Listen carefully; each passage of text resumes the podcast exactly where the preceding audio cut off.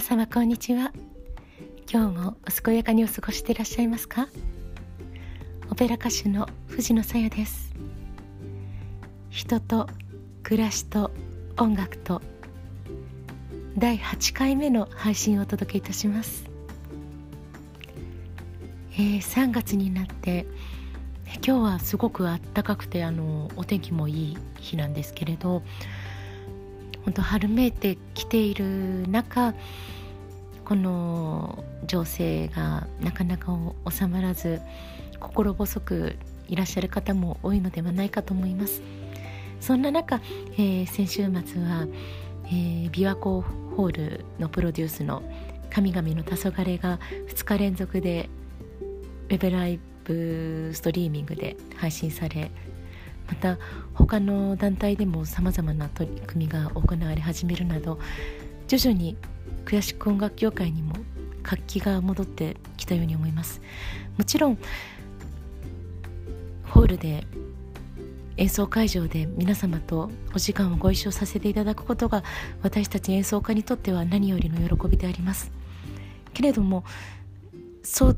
その手段が取られない取ることができないとなった時に代替案を探して模索し続けていく。これがこの姿勢を示してくださったことでどれほど後に続く私たちが救われたか分かりません。本当にご関係の皆様に心より感謝を申し上げます。本当にありがとうございます。え今日も15分ほどの小さな番組お届けしていきたいと思います。どうぞよろしくお願いいたします。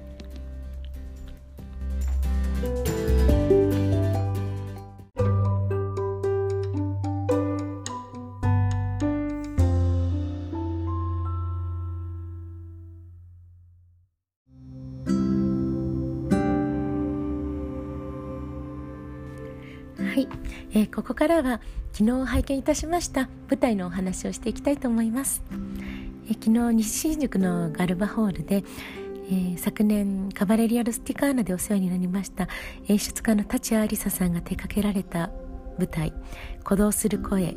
オペラ歌手が描く生き様の数々を拝見してまいりました、えー、本当あのちょっと直前まで行けるかどうか分かんなかったんですけれどもあのお伺いできることになってよしと思ってお伺いしたのですけれども本当あの演者の皆様のお声声にならない声からもあのたくさんの心の震えをいただきそしてあの私自身もあのこの状況に対してやっていこうと思うそんな熱意が湧いてきました。本当にあの公演に携わられた皆様に心よりの感謝を申し上げます。本当にありがとうございます。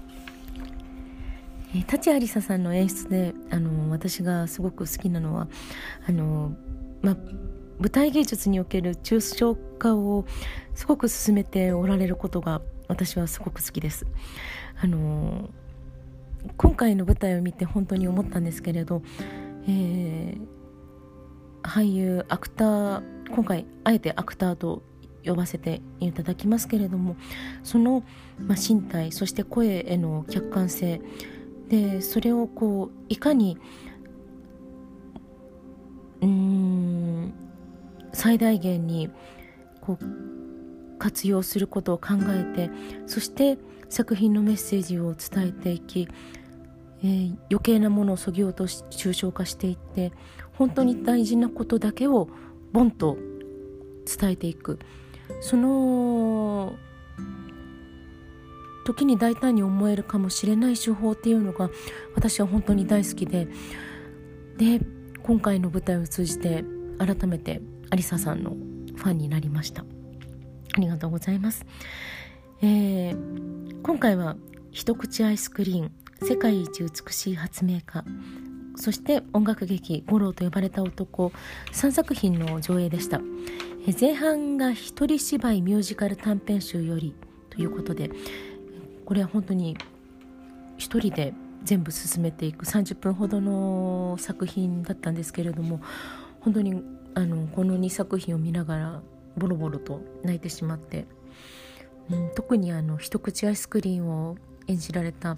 佐々木陽平さんの佐々木陽平さんの、あのー、的確なアプローチそして、あのー、幅の広さ本当に深さもうすごくあ なんかうまく言語化できないぐらいに本当にまだ私の中でまとまっていないかもしれないんですけれども佐々木さんの佇まいそしてあの役と役との入れ替わりの瞬間またそれをこう入れ替わりながらも一貫したメッセージを伝え続けるその姿勢に本当に心が震えてただただひたすら泣いておりました。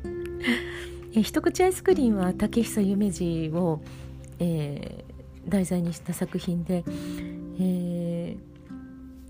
彼の人生に携わった3人の女性そして夢二本人とが入れ替わりながら作品が進んでいくという感じなんですけれども、うんあのーやはり男性である佐々木さんがあの女性を演じられたということによってもその俳優の客観性というものがすごく際立ったように思います。うん、でそうやって自分自身という媒体をあの客観性の海に投げ出していくことができるっていうのがまあ舞台人としてできることであり、まあ、仕事でありそして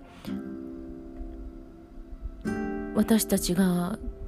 客席の皆様にお伝えしていけることはその客観性を通じてでしかないのではないかということなども思ったりしました。はいで世界一美しい発明家これは女優のヘディ・ラマが舞台、あの、題材ででメソソプラノの里まりさんが演じられていらっしゃいました。少女の頃から、えー、晩年までを一人の歌手が演じる。その入れ替わっていく様というのもとてもドラマチックで本当にただただこう作品を彼女と共にうん過ごす時間が本当に尊いものだったなと思います。はい、そして音楽劇「五郎と呼ばれた男蝶々夫人の奇跡」これは立有沙さんの脚本によります。えー、五郎高橋拓磨さんお蝶お花和田奈美さん千早路傍の女持田敦子さん榊ママ母小寺綾子さんピアノは畠山正成さんという夫人でお届けされました。であの蝶々夫人には五郎と呼ばれる男、まあ、次元の斡旋屋の男性が出てきますけれども彼が、あのー、蝶々夫人の悲劇に、あのー、の発端であったという視点に基づいてでそれで五郎にスポットライトを当てて蝶々さんとのこう過去の話そして蝶々さんにとてもよく似た娘さんが現れてで彼の内面がどんどん変わっていく様子などが現れていて本当にあのこれも実際の時間を忘れて見入りました。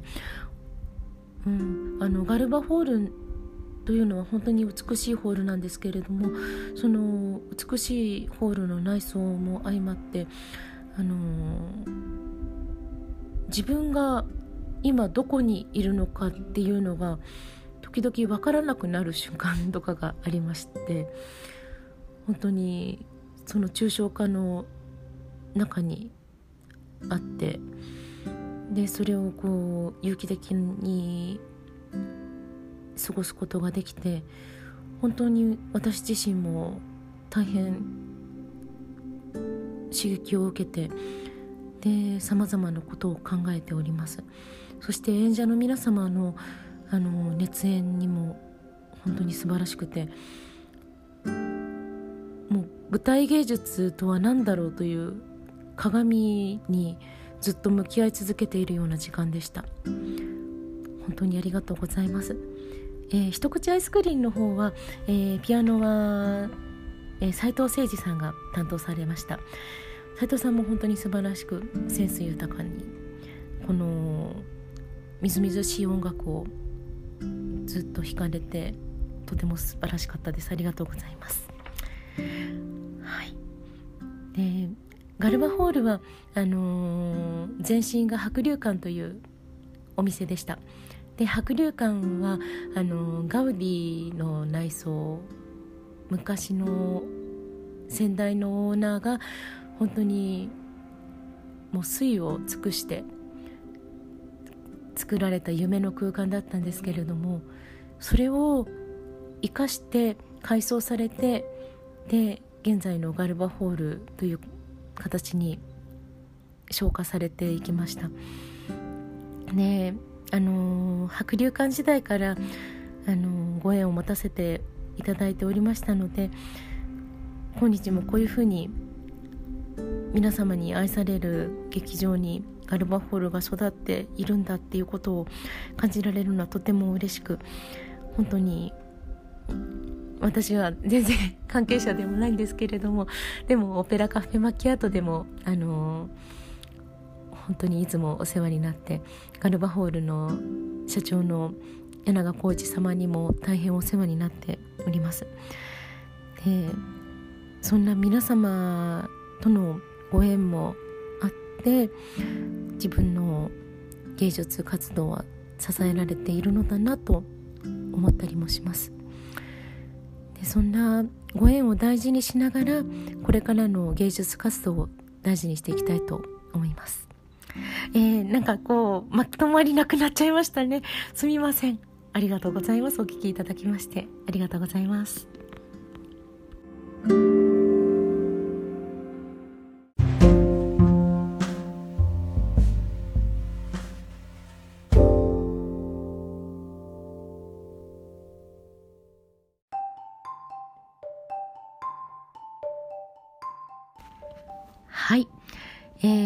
のコーナーでもお伝えいたしましたけれども鼓動する声を拝見してで私自身の中にもインスピレーションが新しく湧いてきました。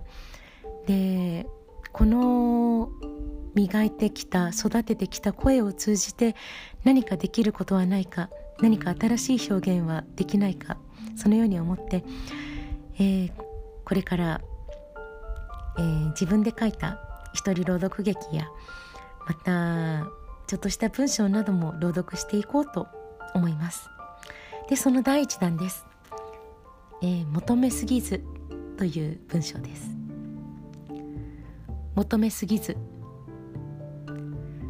求めすぎず人のためになることを。先日この3月の仕事がほぼキャンセルになりあれこれと思い巡らせている時にふっとこの言葉が浮かんできました。体調を整えていくためにもこのお休み期間はありがたくそれとともにアフターコロナでは確実に変化するであろう世界にどうやって順応していこうかしらと考えていた時にふっと浮かんだこの言葉。改めて自身でも思い返してみると体調が良くなくなったのは焦って結果を求めすぎた頃からのことでした。足元がつるつると滑りおぼつかなくなり転んで痛い目にあってそれでもまだ必死に昔の自分が掲げたビジョンにしがみついて敗者復活戦を剣道将来を夢見て傷まみれで歩みを進めようとして。って書き出してみるとなんだか痛々しいですね。もし友人がこういう状況になっていたら一旦落ち着いて俯瞰で現状を把握してもらいたいと願います。そして過去の状況に合わせたビジョンにしがみつくのではなく客観的な現状把握に基づき今からのビジョン構築をしていってもらいと願います。で客観的に見ることができればそう思えるのですが渦中にある時にはどうしてもしがみつきたくなってしまうものなんですね。不思議なもので新しいビジョンに移行しようとして古いビジョンに付随するものを整理整頓していると思いもよらない新しい流れが舞い込んできました。そこでちょっぴり欲深くなって古いビジョンに付随する行動目標などを本腰入れで考えようとし始めるとピシャッと痛い目にあったりもしました。反省して再び行動目標を整理し直して心平整理を始めるとまた新たな流れが訪れたりします。そんな繰り返しでなかなか覚えの良くない子供のようですがよちよちと新しい道に向けて歩みを重ねています。そんな中で浮かんできた求めすぎず人のためになることをというメッセージ。これは新しい道を歩む自分にとっての大事な行動指針になりそうです。はい。ありがとうございます。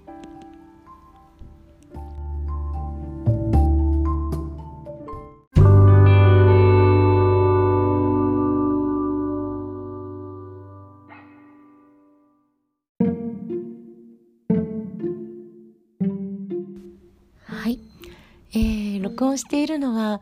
これは自宅の今なんですけれども窓を開けていると春の風が感じられそして鳥が鳴きああ季節はやっぱり巡っているんだなとそんなことを感じたりもします。なんかこの騒ぎは続いておりますけれども自分の内側とタイム対話する時間がとても増えてきてでそこで思うようになったのが新しい芸術を生み出していきたい。そんな思いです。うん。あのー、もちろんこれからもオペラも歌曲も歌い続けていきたいですけれどもそれとともにクラシカルなレパートリーだけではなく新たな芸術を生み出していきたい。そんな気持ちが自分の中に湧いてきています。またそれが舞台芸術という道を志した時の自分の原点でもあったなということを改めて確認しています。そんなね初心を思い出してでまた新しく歩いていける新しく健やかに何の問題もなく歩いていけるそんな季節が訪れることを楽しみにしておりますまた皆様とご一緒にお時間を過ごせることを楽しみにしておりますありがとうございました。